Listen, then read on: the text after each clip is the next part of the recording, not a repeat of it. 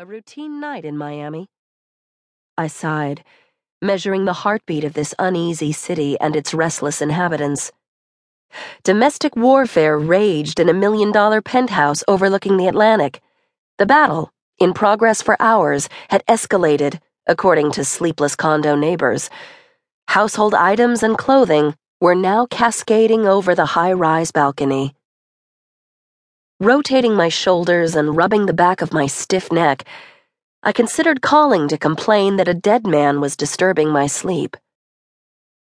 I locked in on a Northeast channel. Curious heated exchanges between North Bay Village and Miami Beach police. They were fighting over a corpse. The object of their custody dispute was a late night fisherman killed by a hit and run driver on the John F. Kennedy Bridge. Village cops had arrived first and determined that the accident had occurred on the beach side of the span dividing the municipalities. Beach cops denied it. They pointed to shards of shattered headlight and a small chrome strip as proof that the point of impact had been on the village side and implied that somebody had dragged the body into their jurisdiction. Corpses generate voluminous paperwork. None of the cops wanted the task. The victim nobody wants.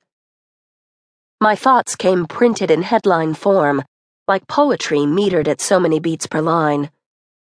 The next of kin was probably asleep somewhere out there, blissfully unaware that a stranger's knock at the door would soon change his or her life forever. Would hearts be broken? Dreams shattered? Life is most often unfair. The man broken on the bridge, left like roadkill first by a motorist who was reckless or drunk, then by clock watching cops eager to go home on time, probably did not deserve to die. Someone like him invariably turns out to be an honor student, a newlywed, or a good family man working two jobs to support aged parents. Unlike the man I killed. When it happened, I felt only relief and a sense of justice. No regrets. Why did he return to haunt me now? What I did know was that there would be no more sleep for me this night. I stumbled barefoot to the kitchen to brew a pot of Cuban coffee.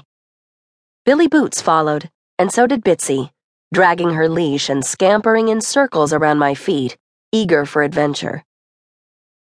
She is all I have ever inherited a white toy poodle with the heart and history of a police dog. Most dogs want only to chew, run, and dig.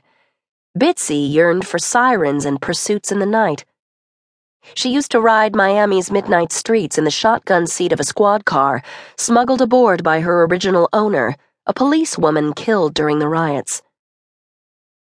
After inhaling half a cup, I felt my eyes focus, settled in my favorite chair, and punched the third button on my speed dialer. Homicide, Sam Bliss answered. He is a middle aged detective who has worked third shift for years. Hi, this is Britt. What's happening? Jesus, girl. You ever sleep? What you doing nosing around at this hour? I'm always working.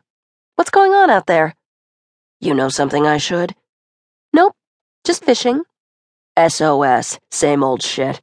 Otherwise, it's quiet. He dropped his voice. Bet you're just getting in. Hot date? You wouldn't believe my love life. If I had one, I thought. What's new in the Oliver case? You heard. He sounded grim. No. He had arrested Angel Oliver, a 26 year old welfare mother, for the murder of her 15 month old daughter, her eighth child. Cause of death? Starvation. Baby Cynthia had never held a toy or seen a Christmas tree. She had lived her brief life in a cardboard carton. By the time a concerned neighbor alerted police, the baby was comatose. Rushed to a hospital, she died. She weighed six pounds. Let him go Joe reduced it to manslaughter and set bond at 2500. Did she post it? I scribbled notes on the pad by the phone. Circuit Judge Joe Terrell believed in the basic goodness of human beings and the